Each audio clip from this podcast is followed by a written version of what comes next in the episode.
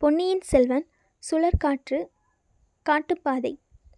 கொடும்பாலூர் பெரிய வேளாராகிய சேனாதிபதி பூதி விக்ரமகேசரி வயது முதிர்ந்த அனுபவசாலி பல போர்க்களங்களில் பலந்தின்று கொட்டையும் போட்டவர் சோழ குலத்தாருடன் நெருங்கிய நட்பும் உறவும் பூண்டவர் அவருடைய சகோதரராகிய கொடும்பாலூர் சிறிய வேளார் சில ஆண்டுகளுக்கு முன்னால் இலங்கை போர்க்களத்தில் வீர சொர்க்கம் அடைந்தார். அவருடன் சென்ற சைனியமும் தோல்வியடைந்து திரும்ப நேர்ந்தது. அந்த பழியை துடைத்து கொடும்பாலூரின் வீர பிரதாபத்தை மீண்டும் நிலைநாட்டுவதில் அவர் பெரிதும் ஆத்திரம் கொண்டிருந்தார். ஆகையாலேயே சற்று வயதானவராயிருந்தும் இலங்கை படைக்கு தலைமை வகித்து அங்கு வந்திருந்தார். இலங்கை போரை நன்கு நடத்த முடியாமல் பழுவேட்டரையர்களால் விளைந்த இடையூறுகளைப் பற்றி முன்னமே பார்த்தோம் அல்லவா? நெடுங்காலமாக அந்த இரண்டு சிற்றரசர் குலத்துக்கும் ஏற்பட்டிருந்த போட்டியும் பகைமையும் இதனால் இப்போது அதிகமாக வளர்ந்திருந்தன. எனவே பழுவூர் முத்திரையிட்ட இலச்சினையுடன் அகப்பட்டு கொண்ட வந்தியத்தேவன் பாடு சேனாதிபதி பெரிய வேளாரிடம் கஷ்டமாகத்தான் போயிருக்கும். அதிர்ஷ்டவசமாக அனிருத்த பிரம்மராயரிடம் இதை பற்றி அவர் பிரஸ்தாபிக்க நேர்ந்தது. வந்தியத்தேவனை பற்றிய உண்மையை ஆழ்வார்க்கடியானிடமிருந்து தெரிந்து கொண்ட அனிருத்தர் அவனையே சேனாதிபதி பூதி விக்ரமகேசரிடம் சென்று உண்மையை தெரியப்படுத்தும்படி அவசரமாக அனுப்பி வைத்திருந்தார். வானர் குலத்து வீரகுமாரனை மேலும் கீழும் உற்று பார்த்த சேனாதிபதி பூதி விக்ரமகேசரிக்கு அவனிடம் நல்ல அபிப்பிராயம் உண்டாகியிருக்க வேண்டும். அன்பான குரலில் தம்பி உன்னை இங்கே சரியாக கவனித்து கொண்டார்களா? தங்குவதற்கு இடம் உணவு எல்லாம் சரி சரிவர கிடைத்ததா? என்று கேட்டார். ஆம் சேனாதிபதி. ஒரு குறைவும் இல்லாமல் பார்த்து கொண்டார்கள். கூறிய ஏவலை செய்வதற்கு வாசலில் ஐந்தாறு சேவகர்கள் எப்போதும் காத்திருந்தார்கள். தங்குவதற்கு இடம் தாராளமாய் கிடைத்தது. ராஜபோஜனத்துக்கு ஒரு பூனையை அனுப்பி வைத்திருந்தார்கள். அதை நான் சாப்பிட எண்ணிருக்கையில் இந்த வீர வைஷ்ணவரை கண்டதும் கோபம் வந்துவிட்டது. இவரை நகர்த்தினால் பிராண்டிவிட்டு அது ஓடிவிட்டது என்றான். சேனாதிபதி ஓஹோ இந்த பிள்ளை ரொம்ப கெட்டிக்கார பையனாயிருக்கிறான். திருமலை இவன் சொல்வது உண்மையா? என்று கேட்டார். சேனாதிபதி இவன் முன்னோர்கள் கவிஞர்களாம். ஆகையால் இவனிடமும் கற்பனா சக்தி அதிகம் இருக்கிறது. மற்றபடி இவன் சொல்வது உண்மைதான். இவனை நான் பார்க்க போன இடத்தில் ஒரு பூனை என் கை கால்களை பிராண்டிவிட்டது என்றான் ஆழ்வார்க்கடியான். அவனுடைய உடம்பில் ஏற்பட்டிருந்த இரத்த காயங்களை பார்த்து சேனாதிபதி பூதி விக்ரமகேசரி விழுந்து விழுந்து சிரித்தார். ஒரு பூனையா உன்னை இந்த பாடுபடுத்தி விட்டது நல்ல வேளை. காட்டு பாவதை பாதையில் போவதற்கு இந்த வீரன் உனக்கு வழித்துணையாக கிடைத்திருக்கிறான். சேனாதிபதி எனக்கு வழித்துணை தேவையில்லை. என்னுடைய கைத்தடியே போதுமானது. அதை எடுத்துக்கொள்ளாமல் நான் இவனை பார்க்க போனதுதான் பிசகாய் போய்விட்டது. அப்படியானால் இவனுக்கு நீ வழித்துணையாக இரு. புறப்படுவதற்கு முன்னால் இவனுக்கு சரியாக சாப்பாடு பண்ணி வைத்துவிட்டு அப்புறம் கிளம்பு. தம்பி இப்போது இலங்கையில் சாப்பாட்டு வசதி கொஞ்சம் குறைவு. இங்கே உள்ள ஏரி குளங்களை எல்லாம் மைந்தனுடைய சேனா வீரர்கள் கதையை உடைத்துவிட்டு போய்விட்டார்கள். அதனால் விவசாயம் சரியாக நடப்பதில்லை. விவசாயம் செய்வதற்கு ஆட்களும் இல்லை. இந்த நாட்டு மக்களே பட்டினி கிடைக்கிறார்கள். நம் வீரர்களுக்கு எப்படி உணவு கிடைக்கும்? நம்முடைய நாட்டிலிருந்தும் அரிசி போ அரிசி போதிய அளவு அனுப்பி வைப்பதில்லை. சேனாதிபதி அது எனக்கு தெரிந்த விஷயம்தான். பழையாறை வீரப்படை விடிகளின் வழியாக இளைய பிராட்டி சென்றபோது பெண்டுகள் அவரிடம் முறையிட்டதை கேட்டுக்கொண்டிருந்தேன் இலங்கையில் எங்கள் கணவன்மார்களும் பிள்ளைகளும் பட்டினி கிடக்கிறார்களாமே என்று முறையிட்டார்கள்.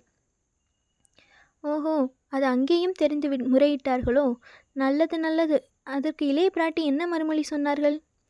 சேனாதிபதி பெரிய வேளார் இலங்கையில் இருக்கும் வரையில் நம் வீரர்களை பட்டினியால் சாகவிட மாட்டார் நீங்கள் கவலைப்பட வேண்டாம் என்று ஆறுதல் சொன்னார்.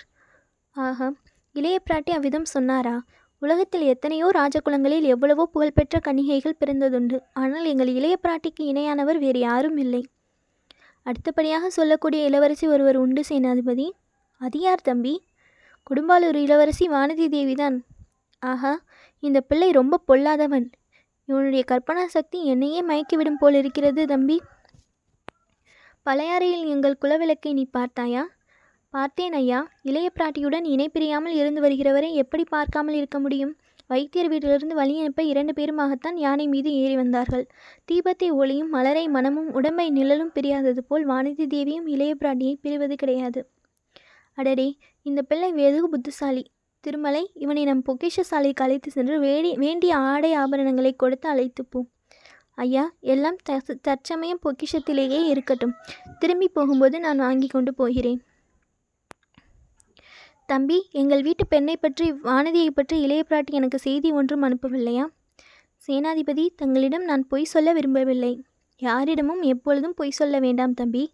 இந்த வீர வைஷ்ணவர் விஷயத்தில் மட்டும் தயவுசெய்து விலக்கு அளிக்க வேண்டும்.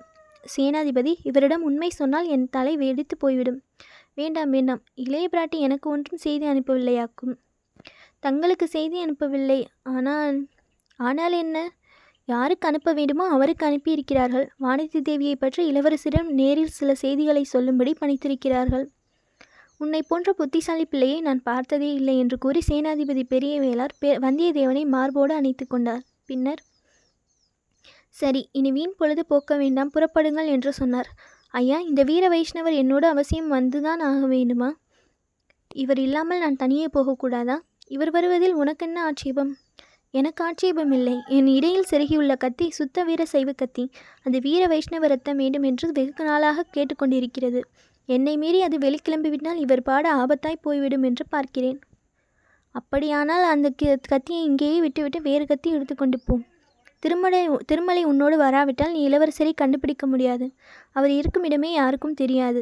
மேலும் இளவரசரிடம் கொடுப்பதற்கு இவனும் ஒரு முக்கியமான ஓலை கொண்டு வருகிறான். ஆகையால் இரண்டு பேருமாக சேர்ந்து போவது நல்லது. வழியில் ஒருவரோடொருவர் சண்டை பிடித்து கொண்டு காரியத்தை கெடுத்து விடாதீர்கள். இவ்விதம் சொல்லிவிட்டு பெரிய வேளார் மறுபடியும் வந்தியத்தேவனை அழை அருகில் அழைத்து அவன் காதோடு ரகசியமாக சொன்னார்.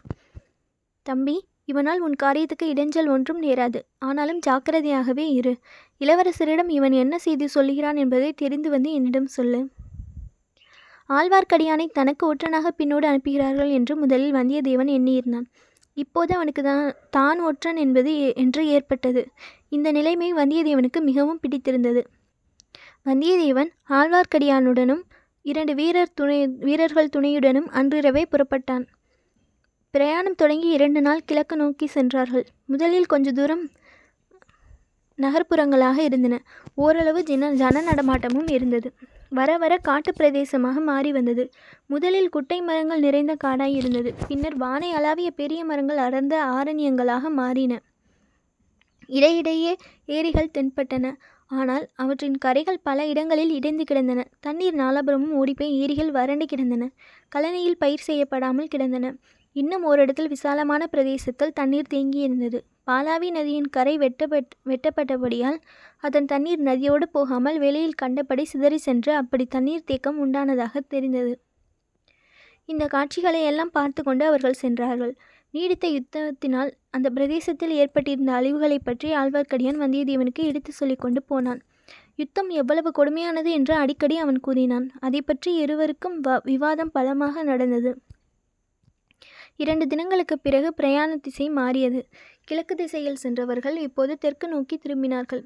வர வர பிரதேசங்கள் அடர்த்தியாகி கொண்டு வந்தன.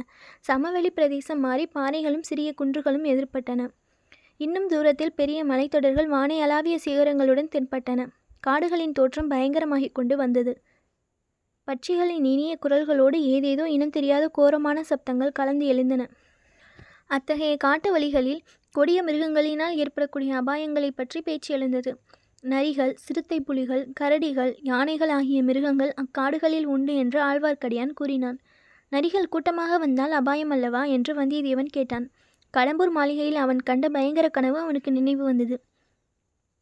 நரிகள் கூட்டத்தை காட்டிலும் ஒற்றை நரியின் நரியின் ஊளையினால் அபாயம் அதிகம் என்று ஆழ்வார்க்கடியான் கூறினான். அது எப்படி சுவாமிகளே?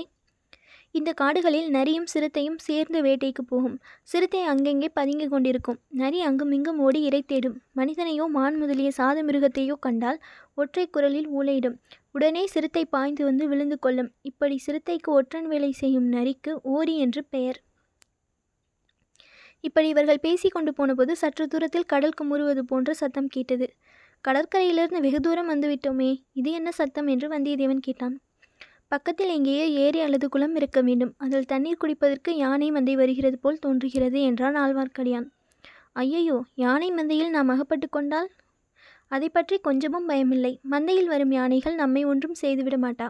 நாம் ஒதுங்கி நின்றால் அவை நம்மை திரும்பி கூட பாராமல் வழியோடு போய்விடும். இதற்குள் அவர்களுடன் வந்த வீரர்களில் ஒருவன் ஒரு மரத்தின் மேலேறி நாலு பக்கமும் பார்த்தான். ஐயா ஐயா ஒற்றை யானை வருகிறது. மத யானை மரங்களை முறித்து அதம் செய்து கொண்டு வருகிறது என்று கூவினான். ஐயோ இது என்ன சங்கடம்? எப்படி தப்புகிறது? என்று ஆழ்வார்க்கடியான் பீதியுடன் கூறி அங்கும் இங்கும் பார்த்தான். மந்தை யானைகளுக்கு பயமில்லை என்றீர்? ஒற்றை யானைக்கு ஏன் இவ்வளவு பயம்? என்று வந்தியத்தேவன் கேட்டான். அப்பனே மதம் கொண்ட ஒற்றை யானை சாதாரண ஆயிரம் யானைகளுக்கு சமமானது. அதன் மூர்க்கத்தனத்துக்கு முன்னால் யாரும் எதிர்த்து நிற்க முடியாது. நாங்கள் மூன்று பேர் கையில் வேல் இருக்கிறது.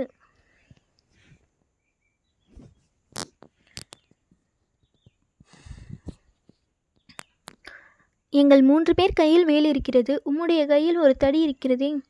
ஒரு மத யானையை ஆயிரம் வேல்களாலும் எதிர்க்க முடியாது. அதோ ஒரு செங்குத்தான குன்று தெரிகிறதே அதில் நாம் ஏறிக்கொண்டால் ஒருவேளை தப்பித்து கொள்ளலாம். ஓடி பாருங்கள்.